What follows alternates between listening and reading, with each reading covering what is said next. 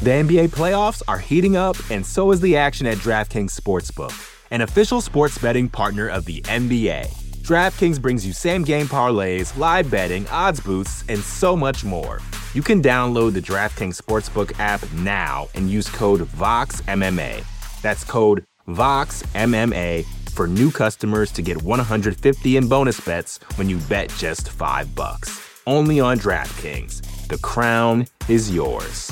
Gambling problem? Call 1-800-GAMBLER. Or in West Virginia, visit 1-800-GAMBLER.net. In New York, call 877-8-HOPE-NY or text HOPE-NY 467-369. In Connecticut, help is available for problem gambling. Call 888-789-7777 or visit ccpg.org. Please play responsibly. On behalf of Boot Hill Casino and Resort in Kansas, 21 and over, age varies by jurisdiction. Void in Ontario. Bonus bets expire 168 hours after issuance. See dkng.co/bball for eligibility. Eligibility and deposit restrictions, terms, and responsible gaming resources. What does it take to be an entrepreneur, and how is it changing in our ever-evolving business landscape? This is Scott Galloway, host of the ProfG podcast and an entrepreneur myself. Right now, we've got a special 3-part series running all about the future of entrepreneurship. We're answering your questions on work-life balance, how to raise capital for your business, and more. Because when you're an entrepreneur, it's always important to look ahead at what's to come. So tune in to The Future of Entrepreneurship, a ProfG Pod special sponsored by Mercury. You can find it on the ProfG Pod feed or wherever you get your podcasts. You're listening to the Vox Media Podcast Network.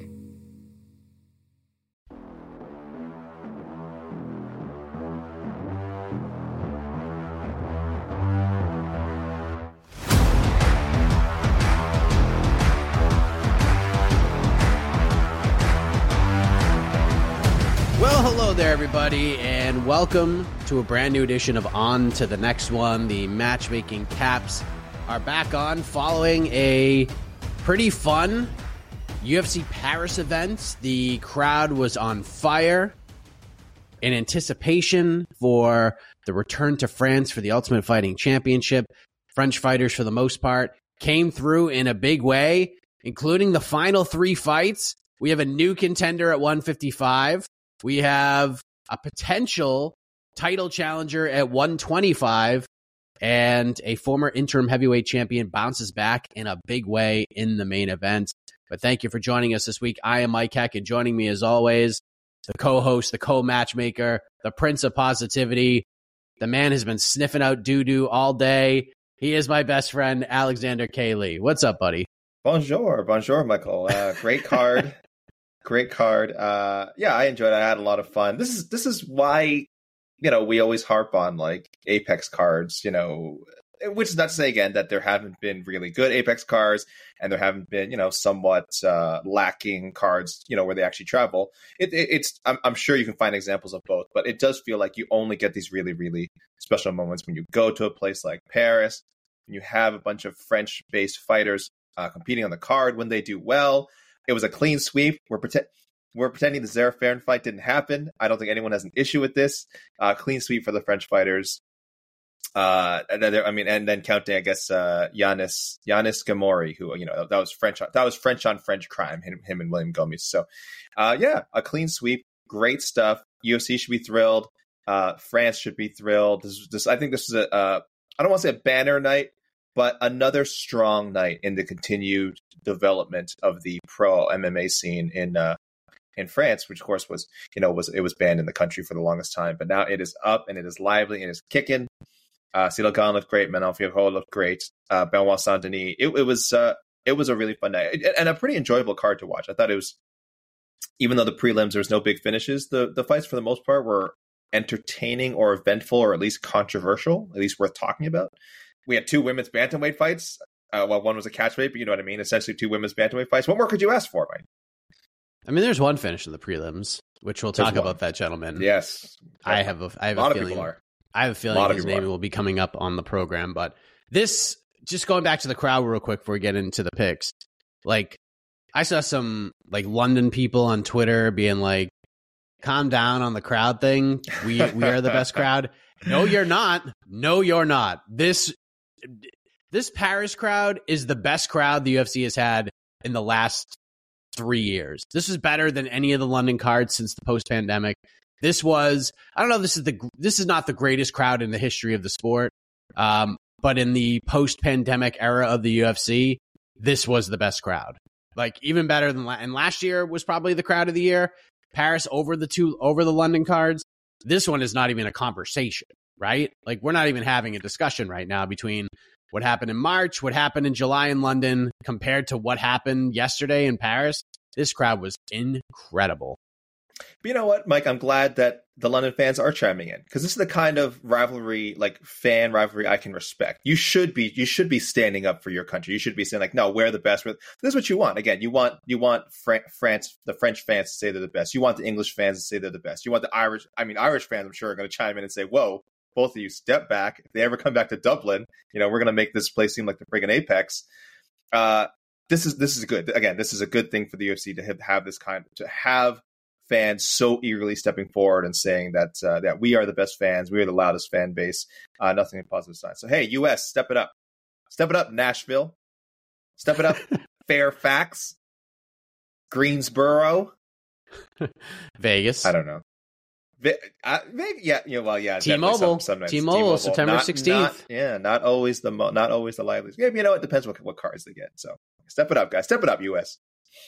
Well, let's get into this. Let's start with Ciryl Gane, who bounces back. This fight went exactly the way I thought it was going to go, except that Ciryl Gane finished him in the second round instead of the first round. This is the Ciryl Gane show. Serghei Spivac, like, I wasn't sure, because there were some people out there that are very confident that Serghei Spivac was going to be able to take him down and just tap him. That he was, you know, being, why? Yeah, you know why? Which I didn't understand, because, like, oh, he's this whole notion that he's like a terrible defensive grappler because he got ragdolled by arguably the best fighter to ever fight in Jon Jones, who is one of the best grapplers pound for pound to compete in the sport. And to compare Serghei Spivac taking down Derek Lewis to Jon Jones taking down anybody was a bit egregious to me. But you could kind of see it on Sergei Spivac's face as he stepped into the octagon. He wasn't looking very confident. And then as soon as Ciryl Gane sort of muscled out of that first takedown and just sort of fell on top of Serghei Spivac in a sprawl-like position, the look on Sergei Spivac's face told it all. It's just a matter of time before I get taken out of here, and Ciryl Gane did not disappoint. And when Ciryl fights in Paris, the way he, like, throws punches in the finishing sequences of fights are the best. This is so video game-ish. And I kind of laughed at some of these punches. Like, it was like he was throwing baseballs at Serghei Spivac without actually releasing the baseball. But Ciryl Gane bounces back. Nice performance. 8 minutes and 44 seconds. The man is back in the win column, AK. This seems very obvious what we're doing here, but maybe you're thinking a little bit outside of the box. Since we have a fan rivalry between London and Paris, shall we mesh this all together and do Fight Night main event London hero Tom Aspinall versus Paris main event hero Ciryl Gane, or are you looking at this in a different way? Before I get to that, let me say your great point about Ciryl Gane punching just a little bit harder in front of his home crowd. We saw that in the Tai Tuivasa fight. We kind of saw a side of Ciryl that we'd never seen before, and I guess it only comes out when he's fighting in his home country. And the other thing was, and I tweeted this, I said this to you guys on Slack, it is rude that Ciryl Gane can avoid Spivac's counters just by moving out of the way. Counters, takedowns. It was not to say he did kind of get grabbed once and then show some really good, you know, like, balance. But essentially, if you watch how he avoided most of those takedown attempts, he's really fast, really athletic. And Spivac, I don't know if you had them like, you know, just like did a drill, and you gave Spivac, and no punching, not fighting punching, it's just testing Ciryl's, like, takedown defense, and you gave Spivac like 10 minutes to try and just take down Ciryl Gane. I don't know if he could. I honestly don't know if he could. I think he would get tired after a few takedown attempts. It's rude. That kind of takedown defense is rude. And again, it didn't work against Jon Jones, because Jon Jones is also super athletic and I'd say a better wrestler than Serghei Spivac. And it didn't work against Francis, because Francis, guess what, is also pretty damn athletic, even hampered by a knee injury. Very, very, very, very athletic. So Spivac, unfortunately, it does not fall in our plus athlete category, and that played out in practice. Yeah, Tom Aspinall, it's the way to go. Let's do the route. Let's settle it for the fans. let them represent their peoples. Tom Aspinall wants it. I assume Ciryl Gane wants it. He didn't. I don't know if he mentioned it after the fight, right? I think they asked him, Tom Aspinall, and they tried to get it out of him. He was just kind of like, whoever's next, right? He didn't say Tom Aspinall, right?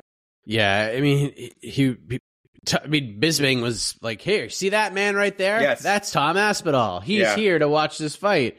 And what do you think about this whole thing? And it was basically just, you know, well, if it gets me closer to the title, then okay.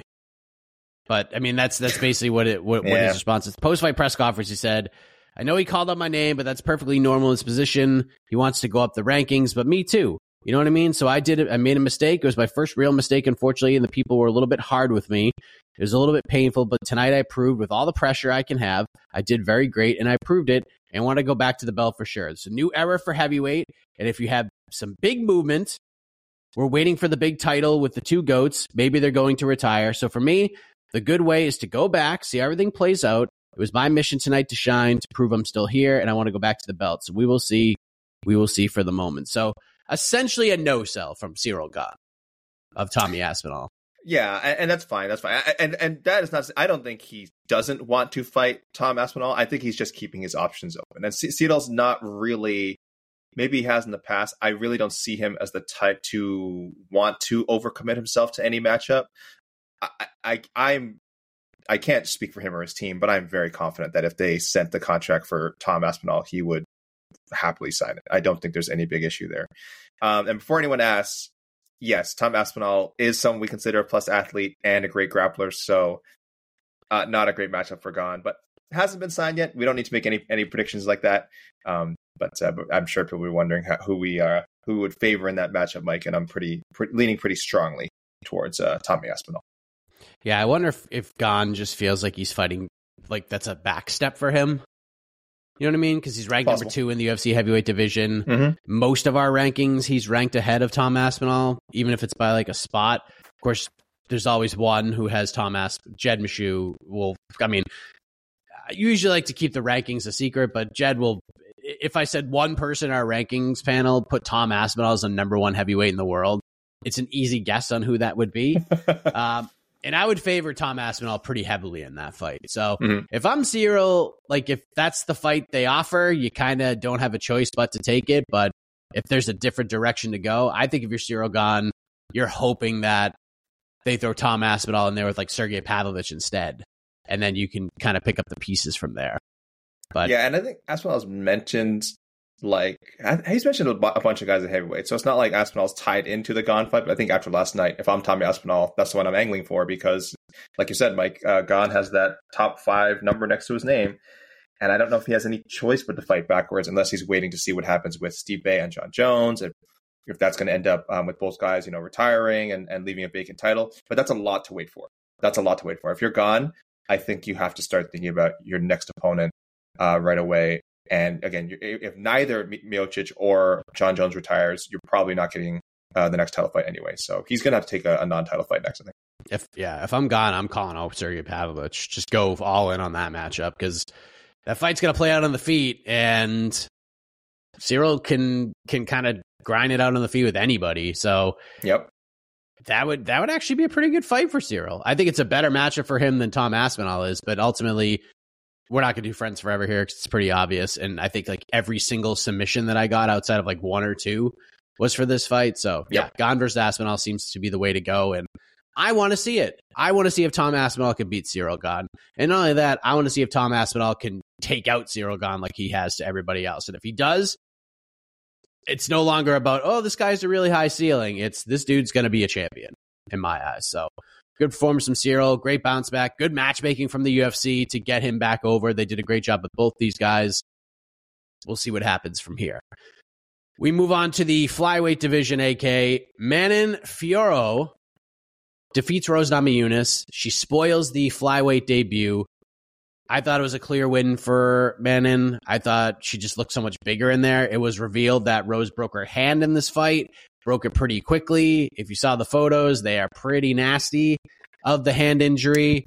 And she just had a hard time kind of getting going. But it turns out she just kind of battled through it.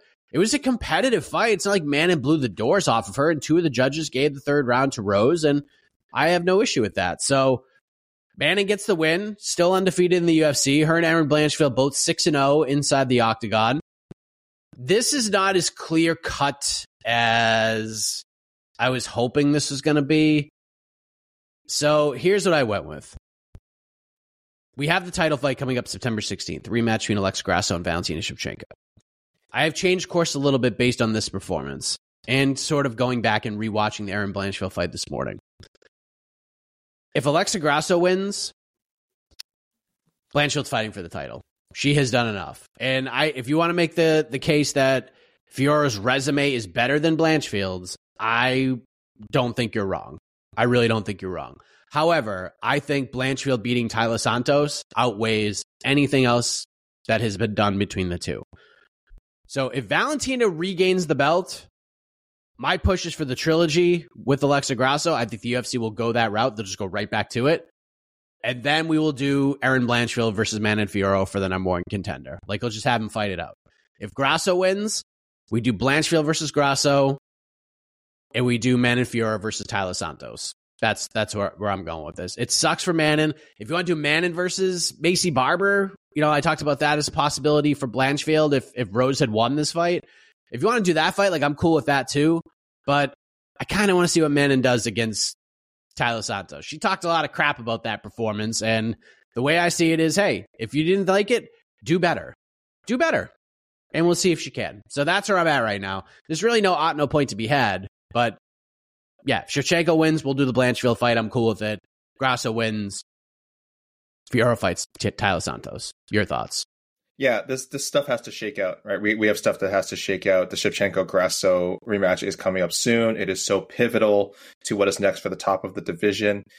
I went a little crystal ball-y here. I am calling a Shevchenko win, for one. I am calling a Shevchenko win over Grasso. I still think Val's the better fighter. I don't think she's past her prime. Or if she is, it's like barely past her prime. And none of this is to say Grasso got lucky or anything or beat. Like, I think she beat the best version of Valentina she could beat that night. I think Grasso was incredible that night. She talked about drilling the sequence that, you know, won her the fight that led to the choke. So she beat her that night. She was a better fighter. I think if you run it back like 10 times, I think Valentina wins more than not. I would go like, if they did a 10-fight series, which is would never ever happen in MMA, I'd give Valentina like 7 wins. I think she wins 7 times out of 10. I could be wrong. This rematch will completely change my perspective on it, obviously. But I am predicting Shevchenko to win.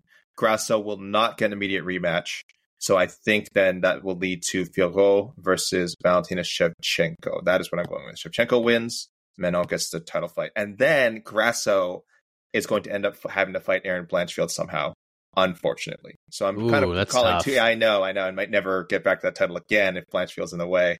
But I just sense something like that happening. Not a super, super happy sequence of events, depending who you're a fan of.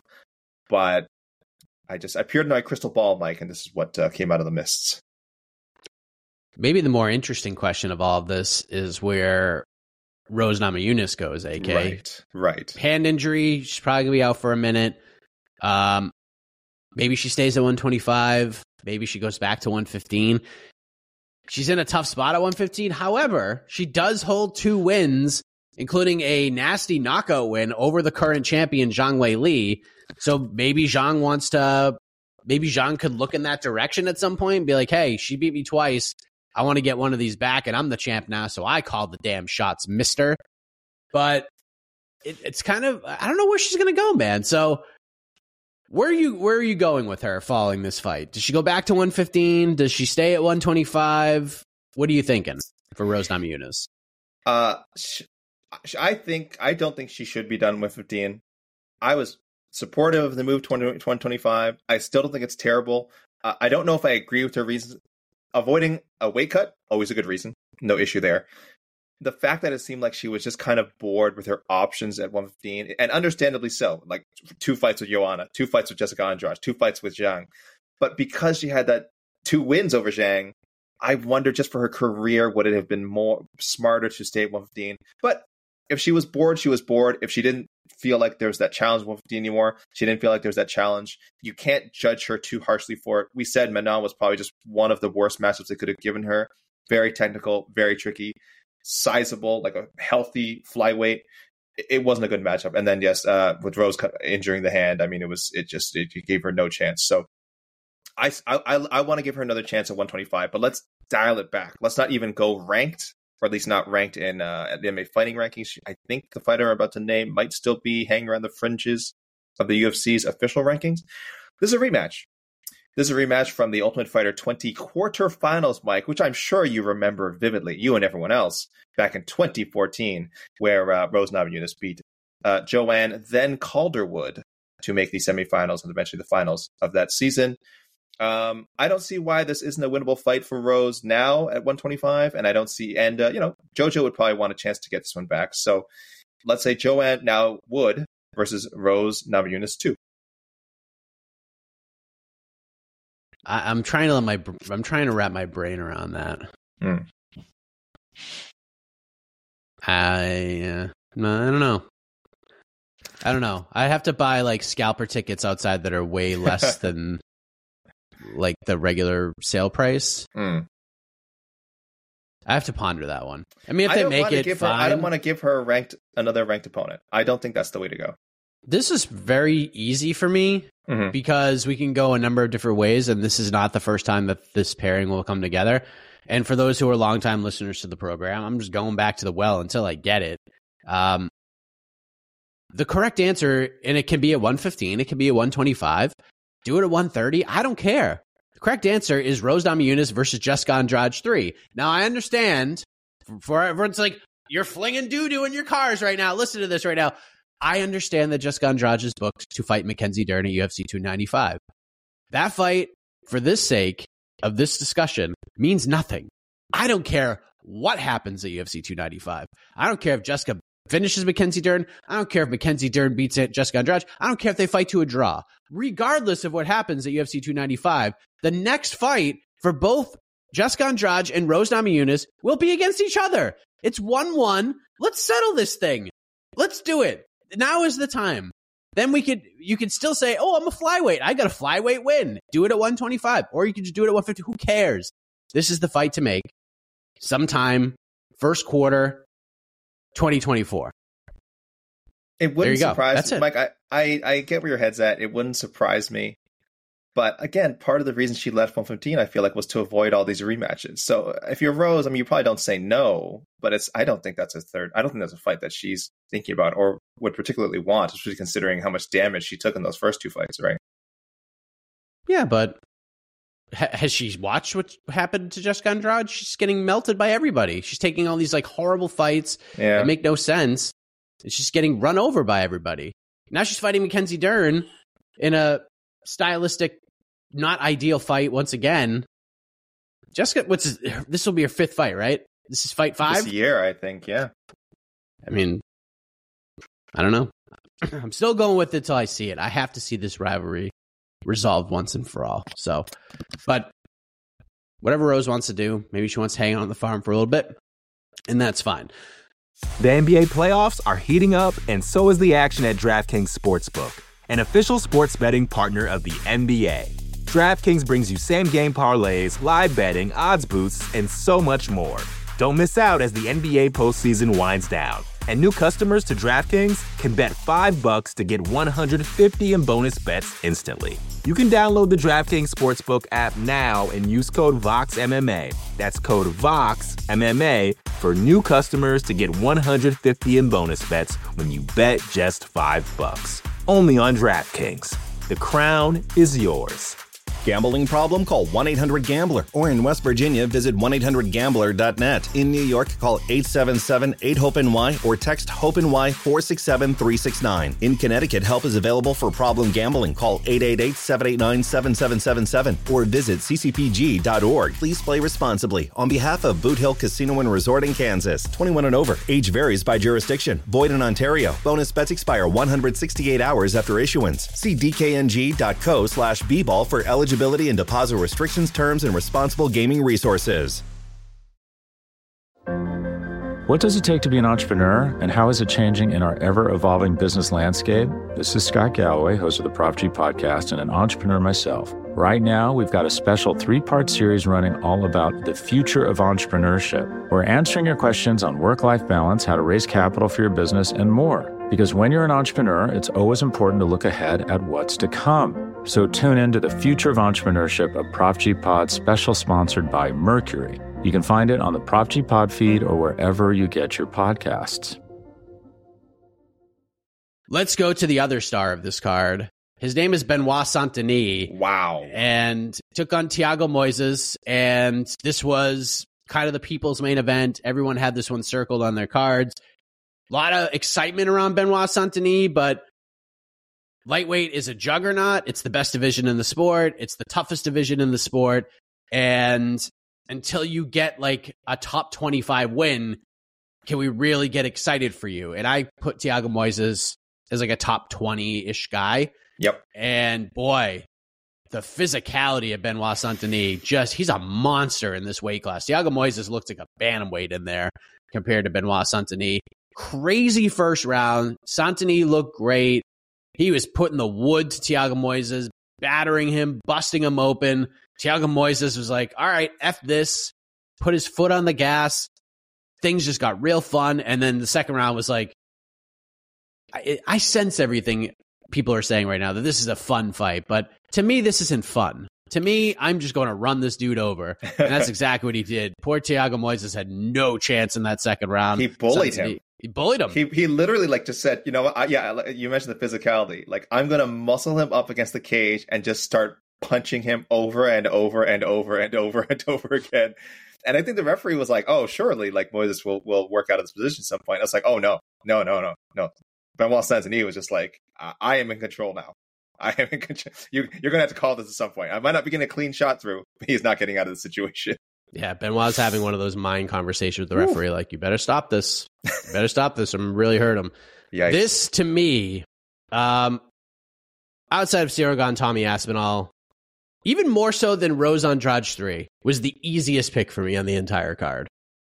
UFC 295, Madison Square Garden, Benoit Saint-Denis versus Matt Frevola. That's it. That is the fight. Nothing else makes sense to me. Wait, do you hear that? Do I need to cue the music? Do you hear music? Do you hear a countdown? 5, 4, 3, 2, 1. Friends forever. Easy peasy, man. Was it that easy? I didn't know it was so easy because it took me a while, but definitely landed on Matt Frevola. That's just when I updated the rankings, that's kind of, they ended up around the same spot. I think they're only around 2 or 3 spots removed from each other. Frevola picking up that huge win over Drew Dober in his last fight. So I was thinking, yeah, Saint-Denis, I want an exciting matchup. I need a lightweight who's free. I want someone who's ahead of him in the rankings. Again, Frevola technically is now. So that's where we landed. Okay, great. I feel good. When you were saying it was obvious, I'm like, whoa, did I miss? Like, I thought I missed something. And I'm like, oh no, it was Matt Frevola all along. It's definitely Matt Frevola. Love it on that card. Matt Frevola every day. Who's ready for MSG? Somebody fight me. I'm a ranked dude. Benoit Saint-Denis gonna be like, all right, I'll fight you. I won two violent cats with beards just getting ready to fight in the world's most famous arena. That's a great like main card opener for that card. Just great stuff. I love that fight so much. That's nasty. So then now we go from lightweight to light heavyweight because Volkan Oezdemir cost a lot of MMA bettors lots of money. Not because people bet against Volkan Oezdemir, but most people who viewed this fight, myself included, was poor Bogdan is getting finishes on the regional scene, but he's not like fighting anybody good and he's not looking spectacular doing it.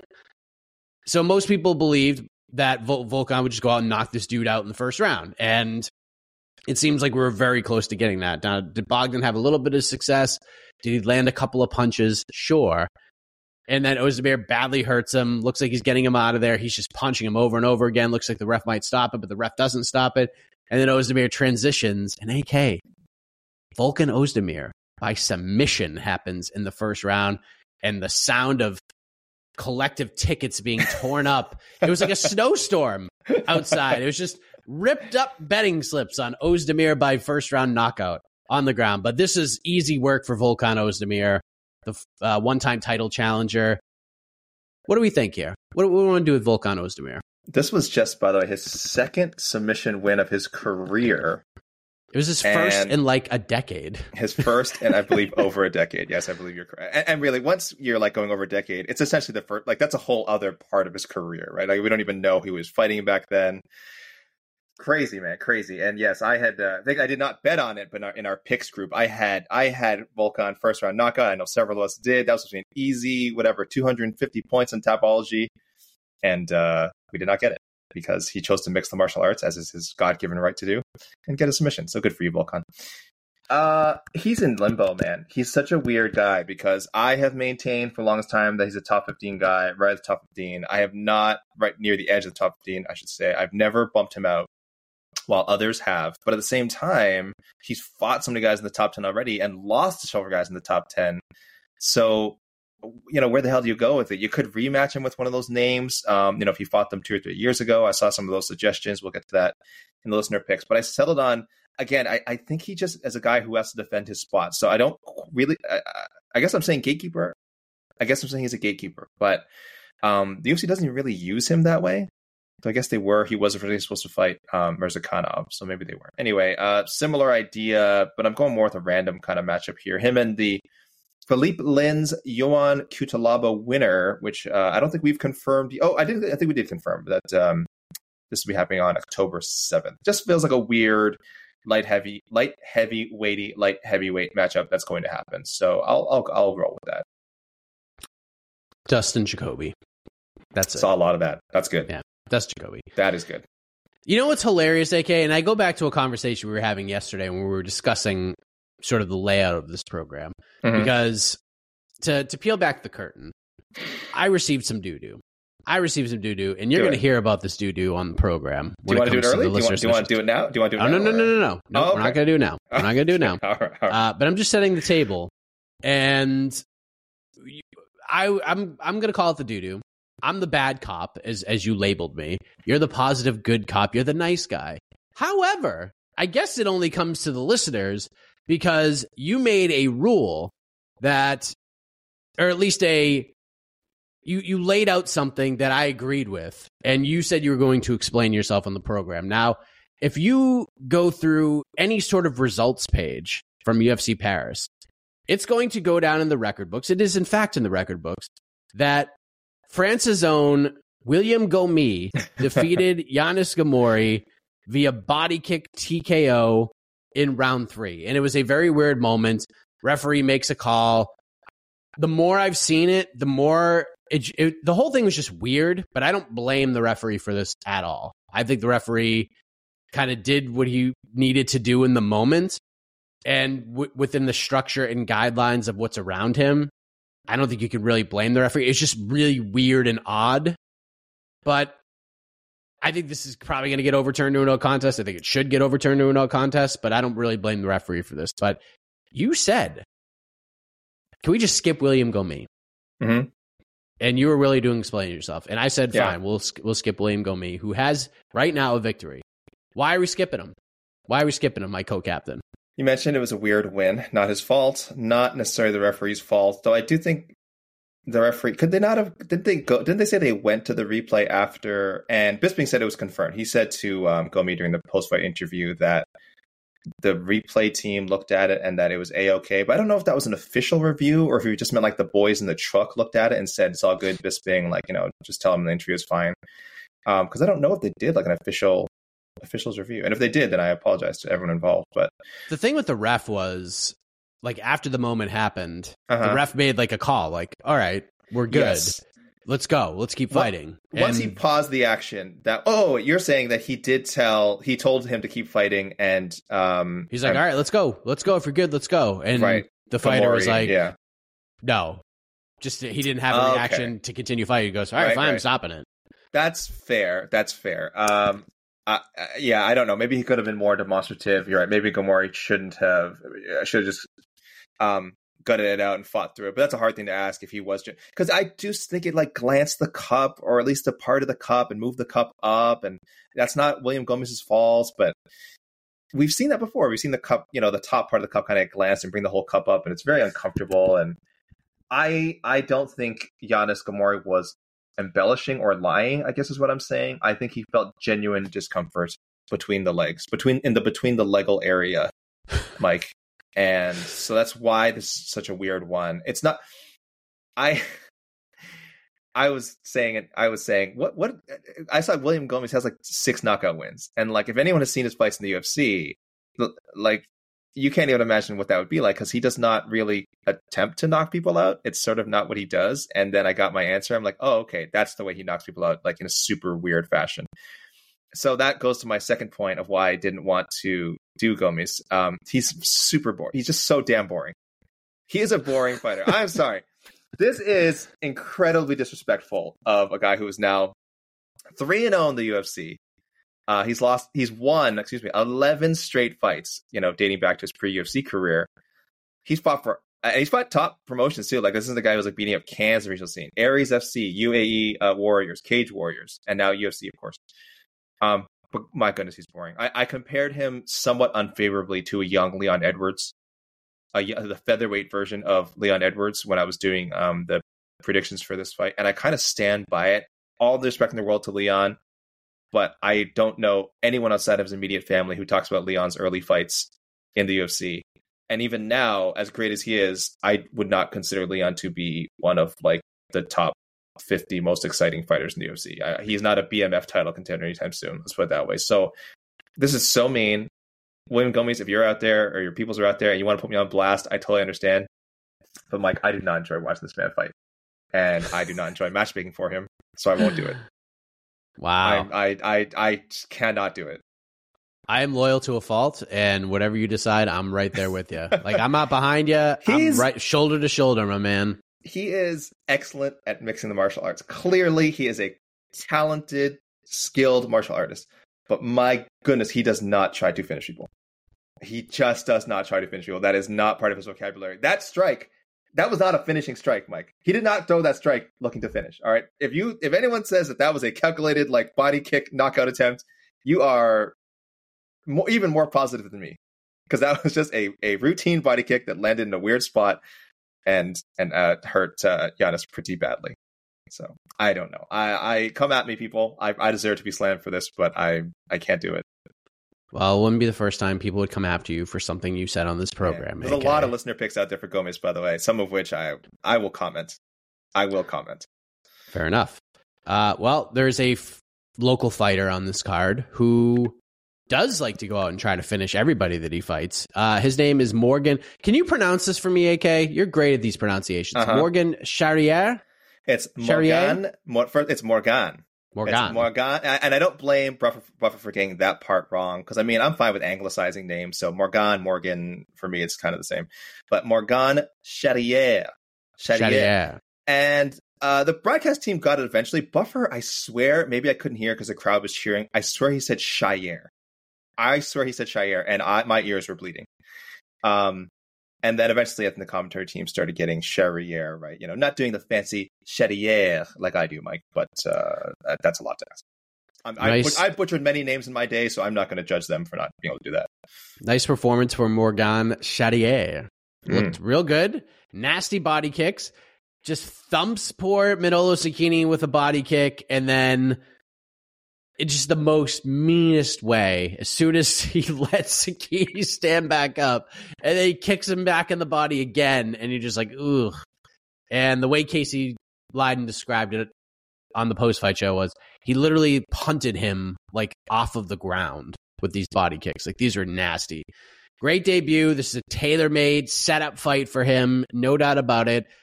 Paris crowd was behind him. This guy's super fun to watch. Is he going to fight for a world title? No. Is he just going to be a really fun guy that will probably, he may find himself in the top 15 in this division? It's a very good chance, but he's must-watch TV. There's no doubt about it. This is a guy that is just going to be incredibly fun to watch every time he fights. So the timing actually works out perfect here, AK. There's a fight coming up on Saturday in the same division between one Jack Jenkins and Chepe Mariscal. Oh. The winner of that fight versus Morgan Charrière. Holy potatoes, AK. That is going to be incredible theater. So that is my pick. You're up. That is good. Yeah, I love that pick. The way he's entering the UFC again as a newcomer, but with quite a bit of pro experience and a lot of experience in Cage Warriors. He's not like a guy who passed through Cage Warriors. He was in there for a while. You can go so many directions, right? You could throw him to the walls if you think he's experienced enough that you want to give him a top 30, top 25 guy, or say top 25. I think he will get a top 30-ish, 35-ish guy, because that's kind of where I landed.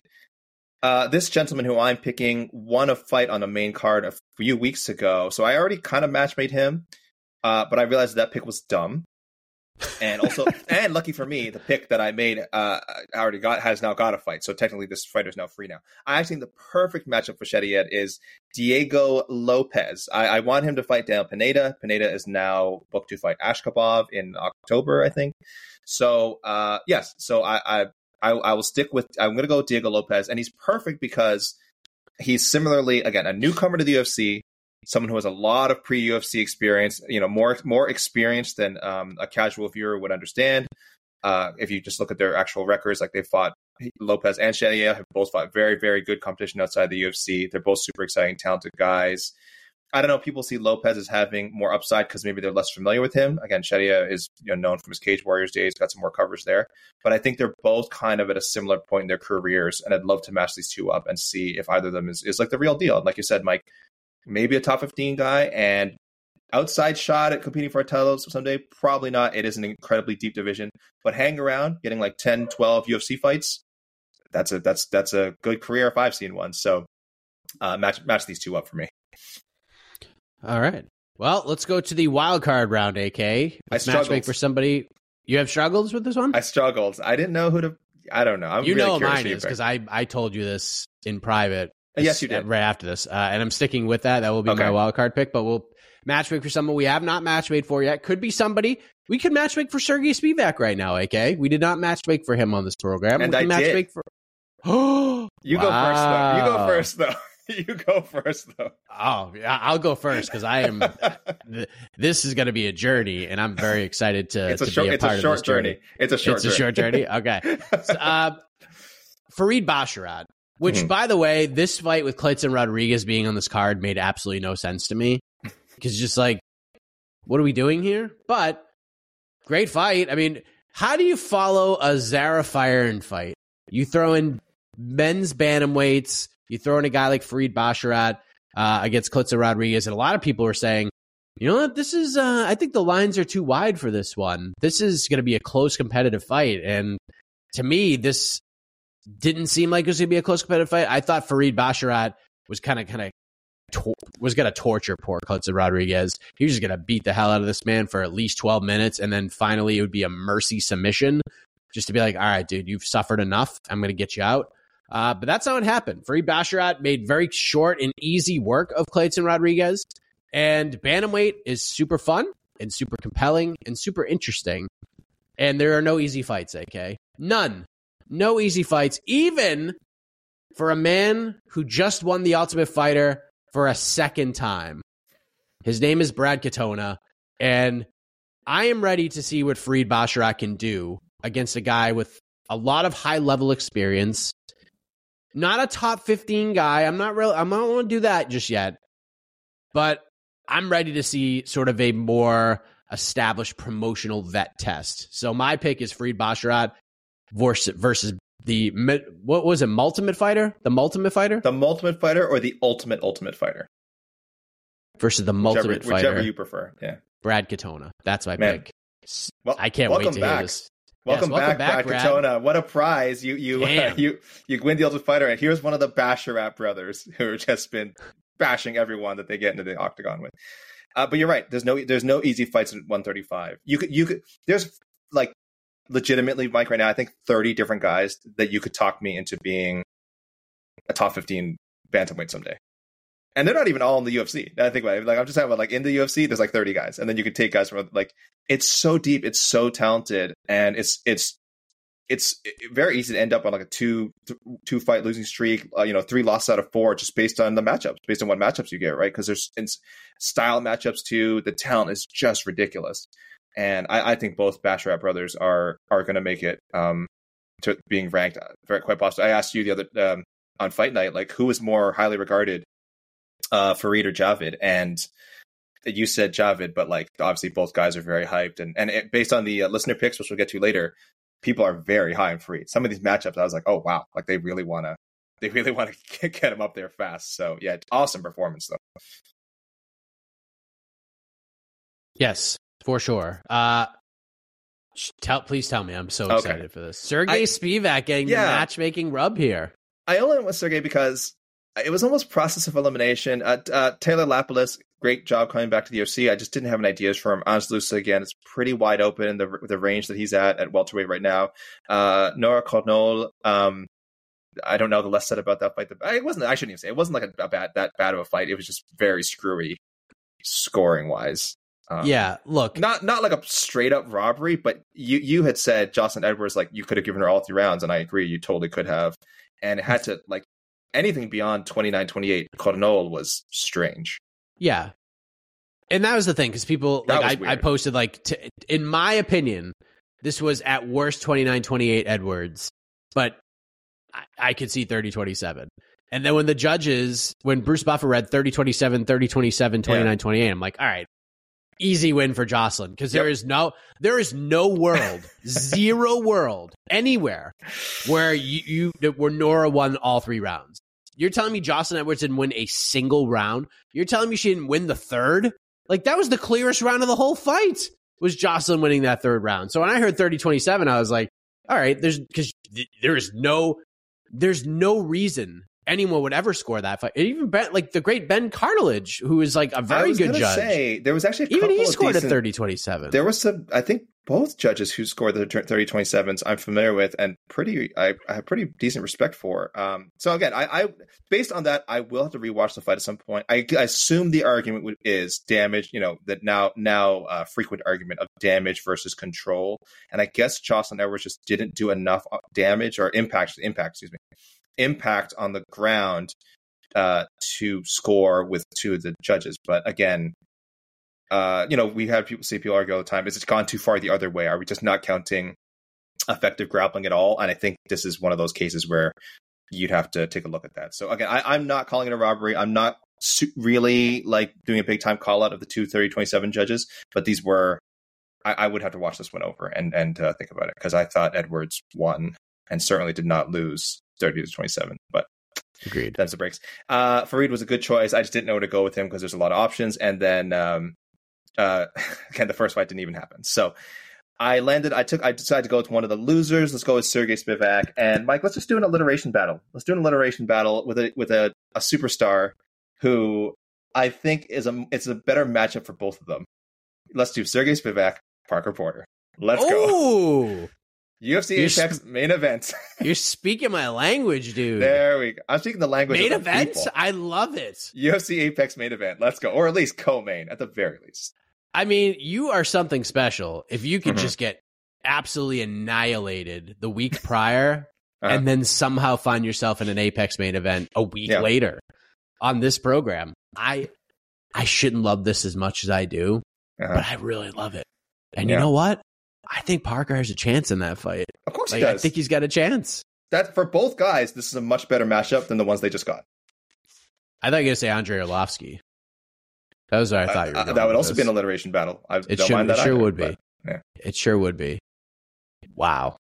You blew my mind with that one, AK. You blew my mind. You don't see him coming. You don't see him coming sometimes. Oh, man. The amount of, like, DMs I've been sent over the last 2 weeks with fight cards made with like Parker Porter versus Parker Porter all over the place. Just like 12 Parker Porter versus Parker Porter fights. Just amazing. You guys are the best. You guys are just the absolute best. Have you interviewed him? I forget. You have interviewed him a few times. You've interviewed him a few times, right? Yes. All before he got to the UFC. I've not interviewed him once since he's been in the UFC. That's because I want to know, is he aware of the memery? Does he know that he's such a popular meme subject now? I don't know, but I have to do this interview with him. But I feel like when this interview happens, it has to be in person. Oh, true. It has to be in person. And I hope he knows we're laughing, assuming he is laughing and he is aware and he's that we're laughing with him, not at him. Like, this isn't a like, oh, Parker Porter is like a funny, like, it is a funny name. It's a funny name. And because he's a heavyweight, you know, and heavyweights inherently are hilarious. It's not just that. I don't know. There's a charm to him. Maybe I need another word, but there is a charm to him. So we are laughing with him. Parker Porter, if you're out there, we're laughing with you, not at you. Tons of respect for this guy. We're fans. A lot of people are fans. I have seen Parker Porter fight live probably a dozen times, and none of them are in the UFC. None. So I've seen this man. I've seen this man fight. I've You're seen this man have school. Grappling matches. I've seen this man fight so many times. You were a fan of this band before they got signed to a major label, and like they changed. You know, I don't know if they changed their sound. I imagine you probably fought the same way. But like then they got a hit. You know, hit before people were listening to Parker Porter on the radio. You were out there in the clubs with 100 other people, you know, listen to Parker Porter. Now it's like 10,000 people say that they were at that first Parker Porter, you know, Jon Jones fight, right? I was like, oh, I was there. It's like, I was there. I was there. You actually, and I wasn't even planning to be there. But if you check the internet, I'm sure it's like 10,000 people. Apparently that venue holds like 10,000 people because everyone says they were there and they saw that Parker Porter. That venue was literally like 10 minutes from my parents' house. It was great. So it's like, oh, you want to go watch fights? I'm like, okay. It's in Wilmington. All right, sure. Damn. I was there when Gabriel Gonzaga submitted him. I was there when he submitted Eric Bedard. I was there through it all. I was there through it all. At the beautiful Mohegan Sun Arena in Uncasville, Connecticut, where I've watched many of his fights, whether it be for reality fighting or Bellator or other New England promotions. Y'all always have a place. We need a place right here. We need the Mike Heck Parker Porter reunion. Oh, it needs to happen. It needs to happen. It's only a kick. A jump. A block. It's only a serve. It's only a tackle. A run. It's only for the fans. After all, it's only pressure. You got this. Adidas.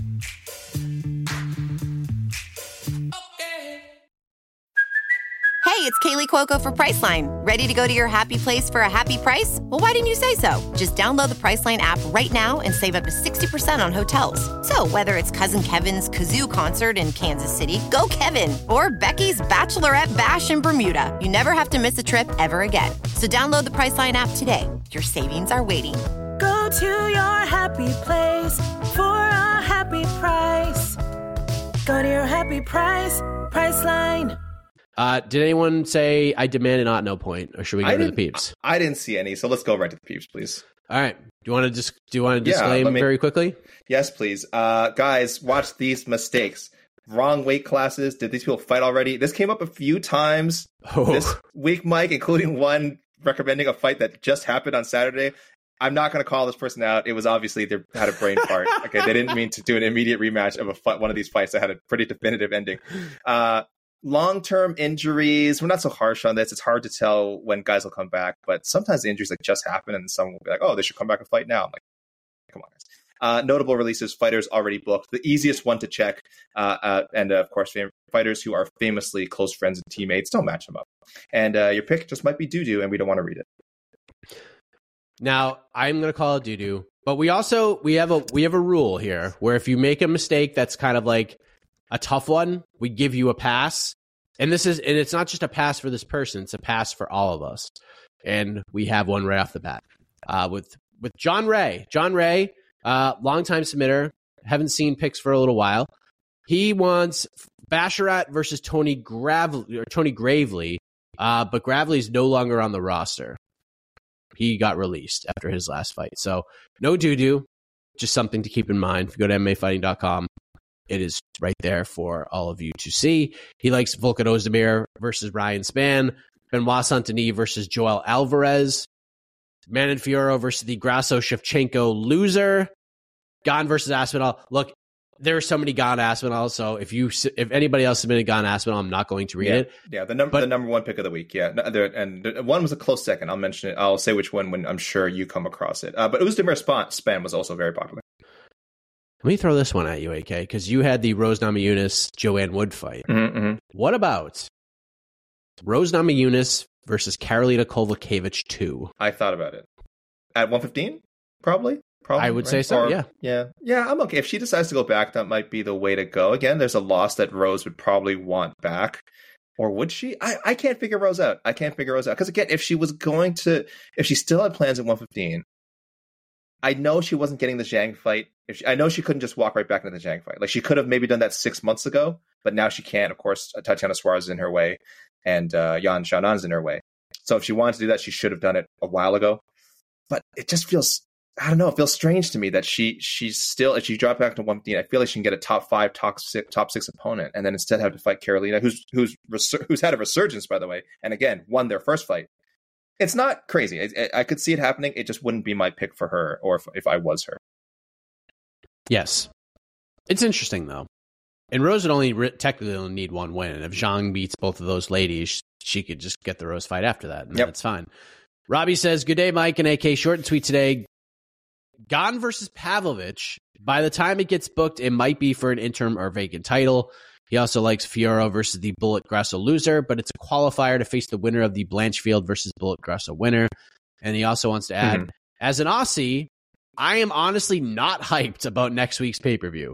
There are so many good Aussie fighters that could have been on this card, but were booked on other events within a month or so of this event. Only 5 Aussies on the card. They had 9 France fighters on the Paris card. Note to the UFC, Australia and New Zealand are not the same country. Oh, see, this is very true and EC pointed out. I do always do a bad thing, Mike, when I'm hyping up cards like this. I always say, like, oh, these fighters are representing, like, the Oceanic region. And I don't know if that's a thing. I don't know if again, like, as who's this? Robbie Ray? This is Robbie, yep. I don't know if Robbie is, because I think Robbie he is Ryan. Pointing out, like, Robbie Ryan, excuse me. I assume he is pointing out that, like, just because a fighter's from New Zealand and, like, I'm Australian, I'm not going to cheer for them, and vice versa. If I'm from New Zealand, I'm not necessarily going to cheer for a fighter from Australia. It'd be like me. It's essentially like almost like not exactly, but like Canada and U.S. I don't root for every fighter from U.S. I don't assume you root for every fighter from Canada, but we're so close together. You would think people are like, oh, that's this big chunky continent. It's like they should support. So I apologize to fans, anyone who's read my predictions or anything where I mentioned the Oceanic region as if it's some. It's all one place where everyone should support each other. So that's the ignorant Canadian in me. Oh, Dad Jackson. Volkan Oezdemir versus Alonso Menafiel. That's not bad. Manon Fiorot versus Macy Barber. There's no doo-doo here, but this last one that I'm going to read, I'm just like, I actually wrote, huh? With a question mark. Benoit Saint-Denis versus Terrence McKinney.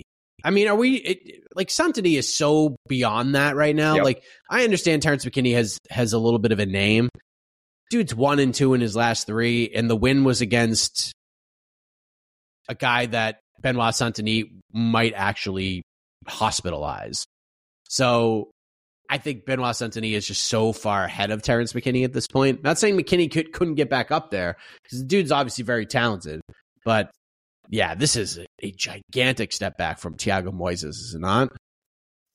Yeah, I don't love that. I kind of understand the thinking behind it, but this is why I stopped replying to Dad Jackson's DMs. If you're out there, too much wild stuff, my friend. Too much wild. Settle down. No, if you're Benoit Saint-Denis, there's no point in taking that fight. It's a high risk, low reward fight. McKinney, I mean, if you're McKinney, you should be jumping on that right away. I mean, you keep an eye on Benoit Saint-Denis fights, and if one of his opponents fall out, you jump right in there. But otherwise, I don't see why Saint-Denis would want that. And McKinney, like, I don't know. Again, he should do a short notice. I don't know if he should be going out of his way to, like, track down that fight. McKinney, he's a weird guy. He's a weird guy to book. He's a pretty smart guy. He's smart. I don't think he's going to be tracking that one down. No, I don't think he's going to be tracking that one down. There's a lot of winnable fights and potential highlights to be had closer to where he is in the rankings right now. Sure. Go get the Patty fight. Like, go after that. If he gets that, that's the one, man. He's not going to get it. He's not going to, but yeah, the ship has sailed, unfortunately. Let's go to Knuckles. Hey, Mike. Hope you and AK are having a great Labor Day weekend. Here are my picks.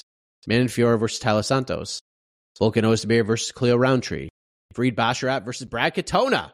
Benoit Saint-Denis versus Jalen Turner. Okay, I like that. Good one. Yep, good matchup. If Turner's going to stay at 55. Thank you, guys. I know you guys are so excited for the stacked card at Australia next week. Hence the sarcasm. I've talked myself into it. But I'll give you a little preview, though. I'll give you a little preview of a sort of round table primer feature we have going up sometime this coming week. I tried to compare it to it. Like, is it the worst pay-per-view card of the year so far, UFC pay-per-view? And it's either the worst or bottom two. It is either worse or bottom two. Yeah, I tried to like look at like I was like squinting, narrowing my eyes, going like, well, I mean, if you look at this fight this way, and you look at that fight on that card that way, you could make a case for 293 over it. But other than the kind of thrown together Hill Teixeira card, that's about it. That to me is like that's the other one that you could put at the bottom. That's about it. Everything else has some kind of hook or two or three compelling fights that I think would put it over 293. But hey, that's just me. This card is the argument for anybody who says Israel Adesanya it could be as big of a star as Conor McGregor. And I'm not saying that because Izzy's a big star and compare like in this sport. Yeah. But I see people out there being like, well, Conor, like Izzy's the guy. Conor's not the guy anymore. If Conor was fighting anybody on the main event of this card, there would be way more buzz. Even with the rest of the lineup being what it is. It's just the truth. I don't think people understand. There's S-tier fame, and then there's like A-tier MMA fame. And like S-tier, again, very few names have gotten there. We're talking McGregor, Rousey, Brock Lesnar, who was, you could argue, was, you know, pretty damn famous before he came to the UFC. That's the list. Jon Jones is not up there. George St. Pierre is not up there.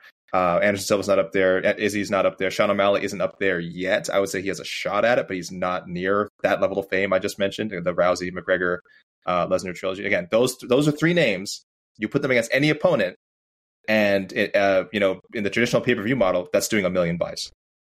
They sell 1 million pay per views no matter what, or 850,000 to 900,000 minimum, which again now is like a best sales of the year for the UFC, right? So that. These guys are not that level yet. Izzy, A-level MMA star, I would say, but not at the S-tier level where you can sell anything. And that's fine. That's not a knock against. No, there's no shame in not being one of those three names. Those are three very rare names. Those names that come along once every 10, 15 years. Without Izzy, this is a fight night card. So for sure, 1,000%. People are going. He elevates it. He is elevating it. Yeah. This is still going because of Izzy. This is still going to do better than 288 and 289 did on pay-per-view. For sure, just because Izzy's on it. Let's continue on. Paxton, hey, Mike, it's the most wonderful time of the year, college football and UFC crossover season. Only one pick for this week. Please give me Benoit Saint-Denis versus Matt Frevola to kick off the MSG pay-per-view main card. Absolute forever. Fireworks. It would be a huge spot for both guys. Friends forever all over the place, Mike. Yes, absolutely. We have a new friend, Gus Martinez, first-timer. Oh, welcome to the party, pal. He's saying Volkan Oezdemir versus Cleo Roundtree, Apex main event. He's saying bump out Serghei Spivac, Parker Porter, and put in Volkan Oezdemir versus Cleo Roundtree. How about that? Just put them both in the same card. That's a pay-per-view, really. Yes. Yeah, I'll spend $80 on that for sure. William Gomez versus Josh Kulabau, Morgan Charrière versus Herbert Burns, Taylor Lapalus versus Damon Blackshear, Ange Loosa versus Trevin Giles, Farid Basharat versus Sergey Morozov. Let me ask you this, AK, because you mentioned Ange Loosa. Was Ange Loosa and Reece McKee robbed a fight of the night? Because that seems to be a bit of controversy. I say no. Benoit Saint-Denis, Thiago Moises was even like the last 15 seconds. And like Reece McKee almost had a crazy comeback, but Reece McKee got thumped up for like 14 minutes of that fight. This was. I don't know. There's just a different feeling to it. You know what I mean? Did they get robbed a fight of the night? Because I say no. The only argument I would have made, I was going to say Saint-Denis performance bonus instead. Now, I'm fine. I thought Saint-Denis Moises was super exciting for as long as it was. I guess the second round wasn't quite as competitive, which is why people would dock a few points as far as fight of the night goes. But I think they were the rightful winners. Loosa McKee was good and exciting in its own way, but like you said, mostly one-sided. And we've seen one-sided fights earn fight of the night before, but this was a case where I think they had two good options, and they said, well, let's go with the one that was at least back and forth for a round. McKee, Loosa, again, the late charge from McKee, awesome. I hope they keep McKee around. I don't know. I didn't think it was robbed a fight of the night. No, I didn't either. I didn't understand what the controversy was there, because it was one-way traffic for almost the entire fight. Four Corner Sports. Let's... Mike. We're gonna work our way up here. Jacqueline Cavalcante versus Yana Santos. Morgan Charrière versus Nate Landwehr. Like the idea, I think it's way too soon for that fight. But if they bake it, it's gonna be fun. William Gomi versus Andre Feely. Sure. Benoit Saint-Denis versus Hinata Moicano. Okay. Rose Namajunas. That's I was about to say that was the other most popular pick I got. It was Gon Aspinall and Saint-Denis and Moicano. I got a lot of Saint-Denis Moicanos. I believe Moicano is a teammate of Thiago Moises, so there'd be something there. Oh, okay. I saw some people hit me up on Twitter. How about Benoit Saint-Denis versus Grant Dawson? Another teammate of Mr. Thiago Moises, so that could be interesting. But Grant's top 10 guy, I don't know how much he'd want to take that fight. Rose Namajunas versus Casey O'Neill, a.k.a. Do you like that idea? Yeah, what's Casey O'Neill's latest injury? It's not another serious injury, right? It's a nose injury. Nose injury, okay. I think she would probably be ready to fight maybe end of the year, early next year, but it might be too soon for Rose. I'm fine with it. I mean, that's still a bit of a tougher opponent that I'd like Rose to face. But if she's going to stay at 125 and fight some in the top 20, again, there aren't a lot of good options, which is why I kind of like landed on JoJo. So it's not bad. All right. So now we have to go. Now we have to dive a little bit deeper into the doo-doo pile. You don't have to do this, Mike. I'm going to do it. But you don't I'm gonna have to. I'm going to do it. Only because Four Corner Sports is like, he's on every show. Uh-huh. So, I mean, there's a thing here. And I would say this to any of my friends as well. This is not doo-doo, but this was a very questionable pick for me. Bogdan Guskov versus Carlos Ulberg if he wins next weekend. Why? Like, why are we doing this? Guskov is maybe the 60th best light heavyweight in the world. Carlos Ulberg is, like, on a nice run, sniffing the top 15. And you want to be like, hey, it's like the game of shoots and ladders. You're climbing the ladder, you're trying to get to the top, and then you roll, like, a 2. And now you're like, shit, now I got to slide all the way back to the beginning. Like, that's what you're trying to do here. So I don't like that pick at all. Volkan Oezdemir versus Alexander Rakic. That's all he wrote, AK. What's he missing? We need the 2. We need the number 2. We need the 2. So I'm going to call that do. Just do. Okay, just do. But now we got to put your snorkels on, put the clothespin over your nose, because we're diving headfirst into the doo-doo now. Manon Fiorot versus Caitlin Chookagian. Slam the fight will go to decision prop on these two decision warriors. Yes, because less than a year ago, they fought to a decision, and Manon Fiorot won that fight pretty convincingly. So, love you, Four Quarter Sports, but right into the doo-doo. Mike, I will say, I Four Quarter Sports sent to both of us. I conversed with this gentleman.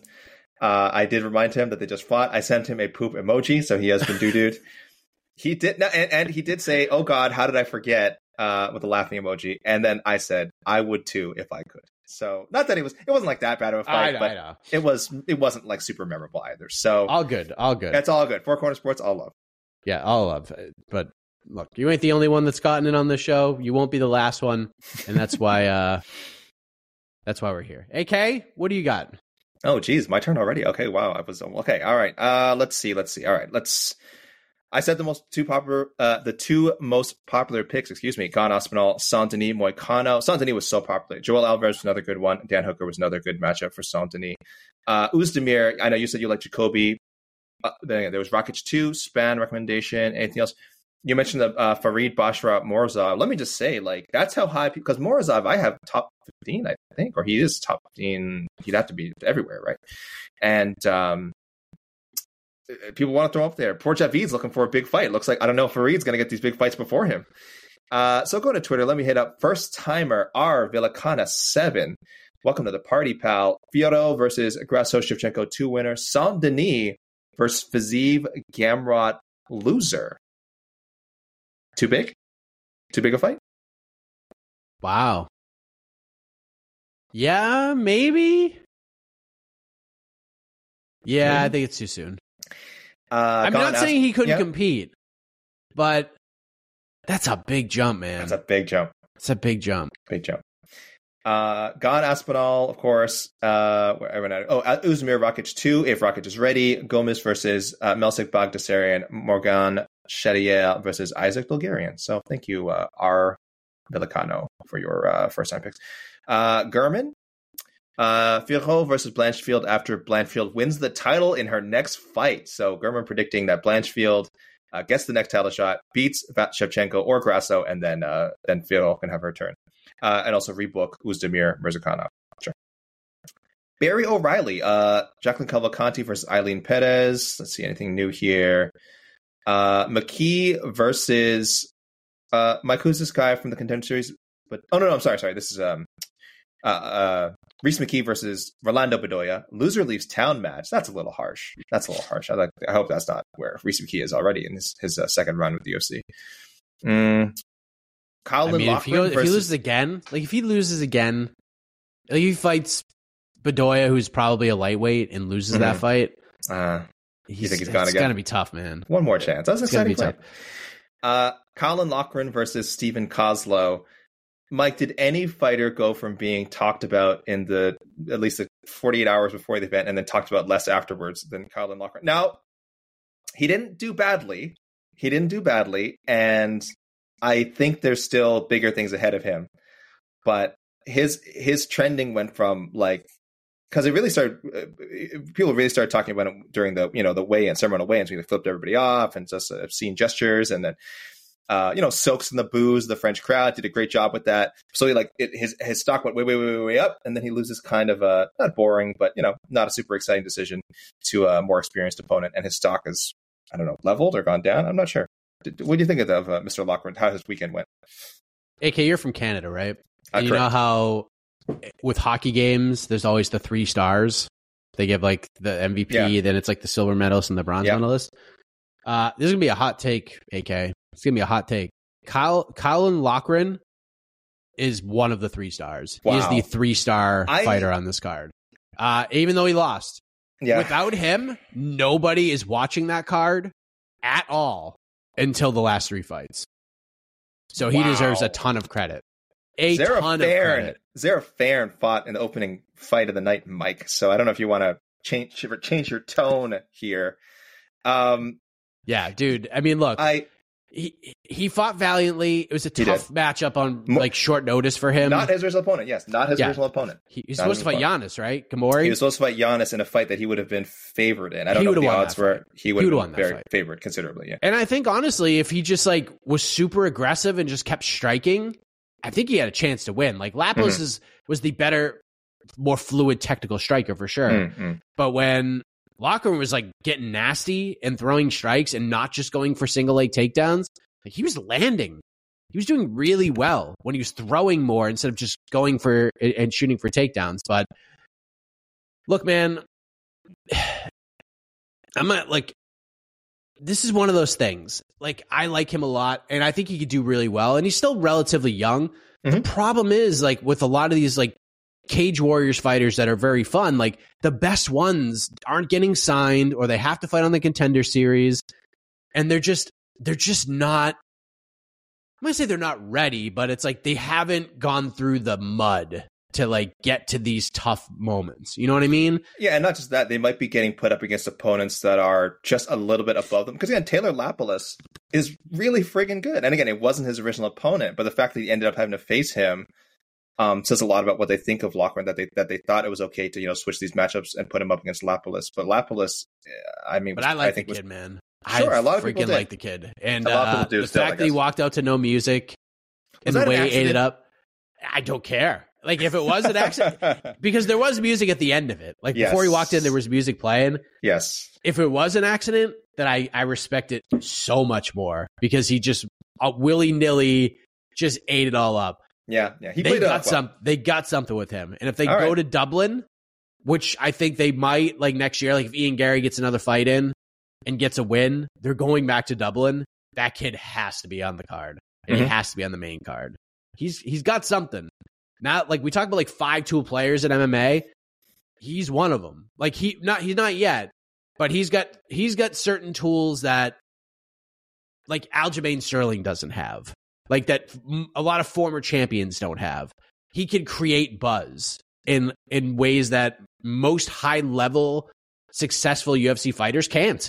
And he was able to do it on 2 days' notice. Within 2 days, he put a spotlight on this card more than Ciryl Gane did the whole week, which is insane. So I give that kid a lot of credit. Go back to the drawing board. I think he's going to learn a lot from this fight. I think he's going to take a lot away from this, and I think he's going to come back really, really good. I like him. I have my eye on this kid moving forward. That's for sure. let it be known then, for the record, for good or for ill, I am not on the Loughran bandwagon. I get the buzz. I get the, you know, people saying he put in a valiant effort. So I'll either look smart or I will look super foolish when he is, again, co-main eventing, you know, UFC Dublin, or going on a 3 or 4 fight win streak, and we're matchmaking for him like we would for Paddy Pimblett. Maybe it happens, maybe it doesn't. Barry O'Reilly, his last thing I want to mention from him is, he gave me Gomez versus David Onama, which is fine, except that he said another banger with the winner taking a step up in the rankings. What are these bangers that Gomez has been in? Mike, was I asleep? Did you see these bangers? Where are these bangers? Poor William Gomez. Just getting strays. So where are these bangers? What is this banger that he's been in? That fight was terrible until it was terrible at the end too. The ending was terrible. That was a terrible fight. Maybe he's saying that fight. David Onama will bring the banger out.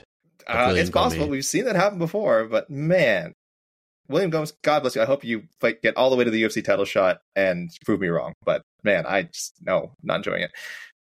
Dom Elliott has a really good suggestion, I think, for Rose Namajunas. Kind of a weird one, but certainly a winnable fight.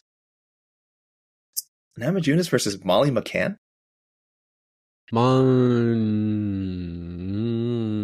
No. I just it's just weird to me, but I want to see it. Like, I want to see it because it's weird. Like, I just hadn't thought of it. But when Dom sent this, I was like, I kind of want to see it now. At 115? 125. But Molly's going down to 115. She's going down to 115? Yeah, she said that after she got melted by Stolyarenko. Either one. Do 125, do 115. Doesn't matter. I kind of like it. Mike, you thinking or? I'm pondering. No. Okay. No. That's not happening. It's interesting. No. It is way outside the box. Uh-huh. So I give credit where credit is due in that aspect. But I don't think so. Our man in Italy, Francesco Chedier versus Mike, who's this guy from Contender Series? Pajuelo?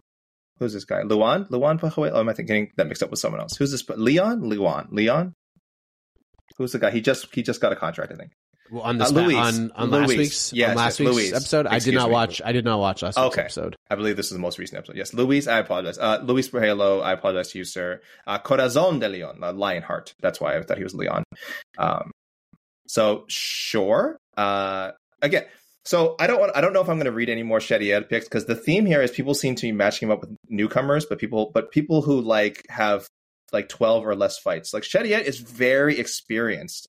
I don't like some of the match. I think the other one was another weird one I saw for him. Someone sent me him and Melquizel Costa, and there was one that was against someone with Costa's 7 fights. Had a couple fights.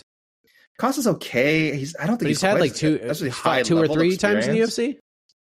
Costa's only two fights in the UFC, but outside of it, not a great amount of experience. Pajuelo's the dude who got that nasty knee knockout on week 3 of the Contender Series. Yeah, I think Morgan's got just way more experience than that. I don't know. Guys, Chedier has experience. I'm not going to read more of these Chedier picks. I don't agree with a lot of them. They're doo-doo. Oezdemir Smith 2. Mike, any interest in Oezdemir Smith 2? Also, I'm reading the wrong set of picks here, but okay. Anyway, this is from Jason Colburn. Oezdemir Smith 2. I don't mind it. First fight was really fun. Volkan looked good, and then Anthony Smith dug deep and just came out of the woodwork and finished him. I don't hate it. It's such a stay busy fight though that doesn't really improve either guy. Win or lose doesn't really change anything. I guess if Oezdemir won, he would avenge the loss and get to take Smith's spot, but they're pretty close together in my rankings, I think. I did want to go back to Francesco for Rose versus Lauren Murphy. I hate this matchup, Mike. No. Yeah, that fight. Lauren is a big flyweight. She would dwarf Rose. Yeah. And Lauren cuts a bunch of weight to get to 25. She's a monster, dude. Much bigger than Rose Namajunas. I don't think I want to see that. Okay. Yeah. If Rose is staying at 125, she needs to fight a tweener. Like a 15-25 tweener. Yeah, Lauren will just muscle her around, I think. That ain't going to be fun. Matt Bradbury, I'm going to go. I want to mention Lapalus versus Cody Stamen. That's actually pretty good. I think that's about where I landed in my rankings with Lapalus. I think I put him behind Stamen, one or two spots behind Stamen. So I love that. That's good. Oezdemir Blakovic. Oezdemir Blakovic. It could happen. Sure. It seems like a big leap, isn't it? Yeah. Jan's in a weird spot. Is Stamen fighting? Does he have a fight on the books? Oh, I don't think so. I will look up. I think nope, he doesn't. You're right. You're all good. No doo-doo. So that's fine. Catalano. Another fan from Italy. Spivak versus Blades Almeida, loser. Gomes versus Dawadu. I wouldn't read anymore. If you want to see a fight go to a decision, and I like Hakeem. Hakeem's my fellow Canadian. If you want to see a 15-minute stand-up battle that you will not remember 2 days after it happens, you book William Gomes versus Hakeem Dawoodu. I'm sorry. Wow. This is unbelievable. People should have seen. I was going to say, I've never been this harsh on a fighter on this publicly before. And again, I have nothing against William Gomes person. Again, he's 2-0. He's 3-0 in the UFC. He's won 11 straight fights. He's a good fighter. But yeah, I don't know why I feel so compelled to go in on it. But people should have seen what I was saying about Zara Farren on the chat. I'm not a fan of hers either. Catalona also recommends Manolo Zacchini. Finally, Zacchini versus the Shane Young, Gabriel Miranda loser. They're fighting next week, UFC 23. And he said, please, UFC, don't cut Manolo. We only have 2 Italian fighters on the roster. Vettori, Manolo, and is Alessio Chirico, is he gone? Yeah, he's gone. Oh, he's gone? Okay. All right. Hopefully they won't. CV, Yo AK. You didn't read CV already, did you? I did not. Okay. Go back a couple picks. Gomes Dawoodu. Oh, yeah. Yeah, no, I just wanted to... The way you... You remember how I was with Antonina Shevchenko when we started the show? Yep. Yeah. This is yours. This is yours. And it's William Gomes. Just, everyone was so high on him. Like everyone was so high on Antonina Shevchenko. Oh, dude, what's gonna happen when like Antonina and Valentina are like 1 and 2? And I'm just like, she won't be. Trust me. Oh my, come on now. And then like she would lose, and then she'd have. And then she'd lose again, and then she'd have like a really good performance. I'm like, maybe she's coming back. And then I feel like William Gomes is going to be your Antonina Shevchenko. Maybe, except he's doing pretty good. 3-0 is winning fights. CV says he's on a 2-week doo-doo streak. I promise to snap this time. Mike, I'll let you be the judge. I think he did. Saint-Denis, Jalen Turner, fine. Farid Basharat, Marcus McGee's fine, I think. He's way ahead of Marcus McGee in the rankings, I understand, but not technically a doo-doo pick, right? No, it's not a doo-doo pick. Okay. And this is actually a good one. Charrière versus Lerone Murphy. I think that's a great fight. Though I guess Lerone in the UFC rankings is considerably higher and probably. Yeah, Lerone Murphy should be. I have Lerone Murphy in my top 15 in the MMA global rankings. Yeah, Shadia maybe top 30. It's too high. Okay. It's too high. But not doo-doo. Not doo-doo. See, no doo-doo. Technically, no doo-doo. Not my favorite picks, but not doo-doo. Gerard Biagin also likes Namajunas. Rose 2, Shadia versus Break Builder. Lapalus versus Keller. Oh. Did you read this guy? Rose 2? What did I say? Oh, I'm sorry. Namajunas, Karolina 2. That was my mistake. I'm sorry. That was a doo-doo reading. No, yeah. I just wanted to make sure. That was a doo-doo reading, Mike. That was not Gerard. Namajunas, Karolina 2. Shahier, Builder. Lapalus versus Kelleher. I like it, except Kelleher's like, I know he's not retiring, but he is like taking time off to make sure he's, got all his injuries figured out, right? All this health, or his health, his concussions and things, but just in general, his health, right? He says he's going to be cleared for MSG, so he's been pushing pretty hard to get on that card. That could definitely happen. So Gerard, actually a good pick. I actually really like Lapalus and Kelleher. Tino Alvarez. You didn't read Tino Alvarez, did you? I did not. I'm getting very confused who's sent to both of us. Loosa, Johnny Parsons, Lapalus, Barcelos, Saint-Denis. I really like this one, Saint-Denis and Diego Fajeda. I think there's a very good chance that does happen, actually. And just a couple quickly from emails. Tristan Gordet, the only one that no one else said, Gomes versus Sean Woodson. That actually, I don't mind. And Casey Carpenter, Charrière, Duho Choi, Lapalus, Katona, Fiorot, Barber. Last thing, people need to quit hating on next week's card. We are getting the Pleasure Man. Oh, yes. You've come up quite a bit, AK. Yes, that is... I think Casey Carpenter is correct. Casey, you're right. Thank you for... I've been a little bit negative this episode, particularly towards one particular fighter, but also just in general. And I apologize for that. UFC 293, Mike, I know you're going to give us the rundown, but what better way to segue than to remind people that Anton Turkali, the pleasure man, will be fighting. And I don't think we've got the official lineup yet, but I believe he's supposed to open the main card. I believe he is supposed to open the main card as well. Okay. Let me just look at the website real quick. I don't know how official it is. Yeah. They have in some sort of order, but not like they do have. Oh, no. He is Tyson Pedro Pleasure Man is opening up the pay-per-view broadcast. Oh, I see it now. Yes. Which is brilliant, which is a brilliant move. Very smart by the UFC because, people are going to be spending $80 on this. You gotta do it right. You gotta put the moneymaker in the opening fight.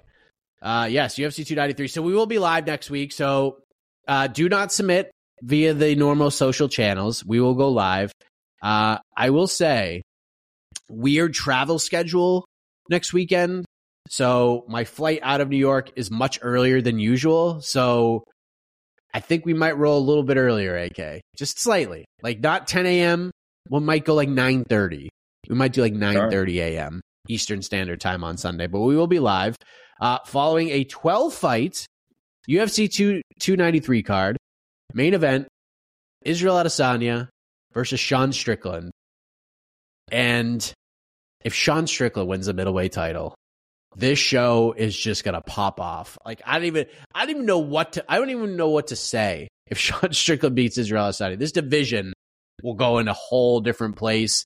And it's going to get wild and crazy, AK. Forget the division, happens. Mike. We have should shut down the pound for pound rankings. We would do one more. We'd give Strickland his due, where he'd land probably in the top 5 or something, just on strength of beating Izzy, and then you just shut it down because pound for pound has been broken for like a year now. I mean, thanks to Alex Pereira, and among some other things, it's broken. We all know it's broken. The way it was not meant for modern MMA.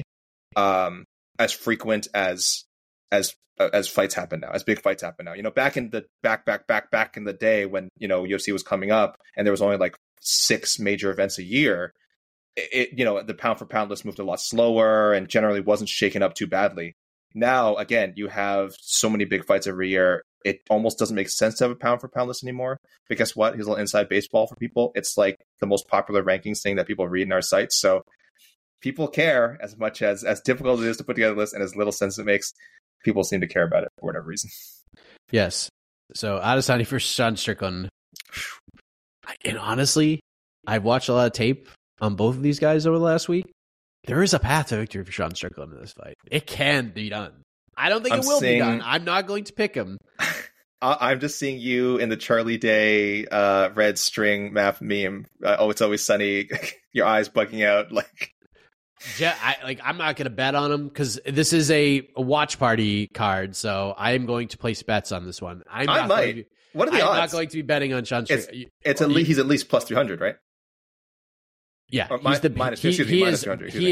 Israel's a minus 600 favorite. Yes, I'm sorry. Okay, so plus 440. I mean, it's almost irresponsible not to put like $2 on there. Right, it's almost like you're right. What could happen? Right, it's almost irresponsible not to do it. That's because the thing about Sean, which makes him somewhat live in this fight, is that he don't care who Izzy is. Like that moment is not going to be too big for him. Nothing is going to rattle him. He's just going to go out there and do it because he didn't care who Alex Pereira was either, and that didn't end well. Yes, but I think you have to learn from that somehow. So yes. Yeah, maybe just. Would coaches tell you like get a takedown on the guy who doesn't have great takedown defense? Yeah. Maybe we should go try to punch him in the face. So Sean Strickland-y for him to put on like the best performance of his career in the most important fight of his life, right? You could see. You're not talking me into it, Mike. I'm picking Izzy all the way. No, I'm gonna pick Izzy. Let it be said here. I do not think Sean Strickland's gonna win. I'm not saying he can't win. I'm just not picking him to win. But I will not be making a case for him.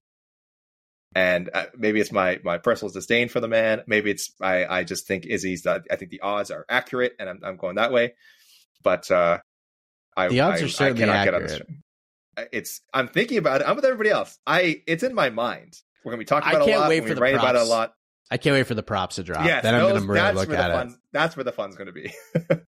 Then the co-main event, Tai Tuivasa, Alexander Volkov. Very heavyweight fight. Manel Kopp, supposed to fight Kaikar France. Instead, we get Felipe Dos Santos. Justin Taffa against Austin Lane. What is the justification for having two heavyweight fights on this main card? What did the good people who are going to pay $80 for this card do? And I understand Tuivasa Volkov. You're assuming there's going to be a finish. That should certainly be on the main card. And that should certainly be the co-main event. Number next to their name. I think someone's knocking somebody out. Fine. Okay. I won't argue with that. Taffa and Austin Lane. Again, very likely a knockout, but also possibly not. Possibly just an ugly fight. Another eye poke. I guess the case would be, what would you put on instead? Carlos Alberg. Dude, there's a couple. There's Malarkey. A couple. No, that's got prelim written all over it. Tyson Pedro, the pleasure man. I mean, it's a no-brainer. That's a no-brainer. Carlos Alberg, Daun Jung could have been a main card opener. Jack Jenkins, Chepe Mariscal is going to be insane. That should have been on the main card. That is going to be insane. And we've asked a lot of questions about the layout of this card. We haven't gotten to my biggest question yet. We also got Blood Diamond, Charlie Radke. That is not my biggest question. Shane Young, Gabriel Miranda. Not my biggest question. Kevin Josette, a French fighter who could have fought on Paris against an Irish fighter who could have also fought on Paris, Kiefer Crosby, making his UFC debut. My biggest question about this card, AK, and you are a man of the people who love The Ultimate Fighter. What the hell is Nasrat Hakparast versus Landon Quiñones doing on this card? What is happening here? Poor Austin Hubbard had his dream shattered by Kurt Holobo.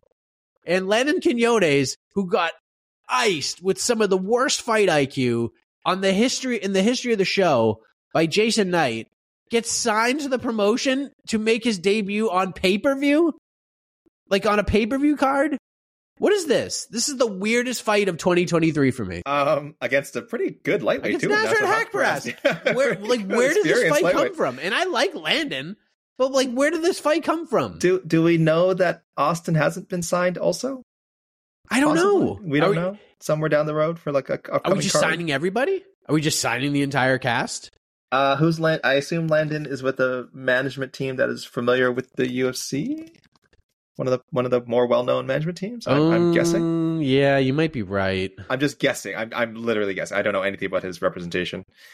Good for him. It is a random fight. He's got incredible management. So good for them. It's just so weird.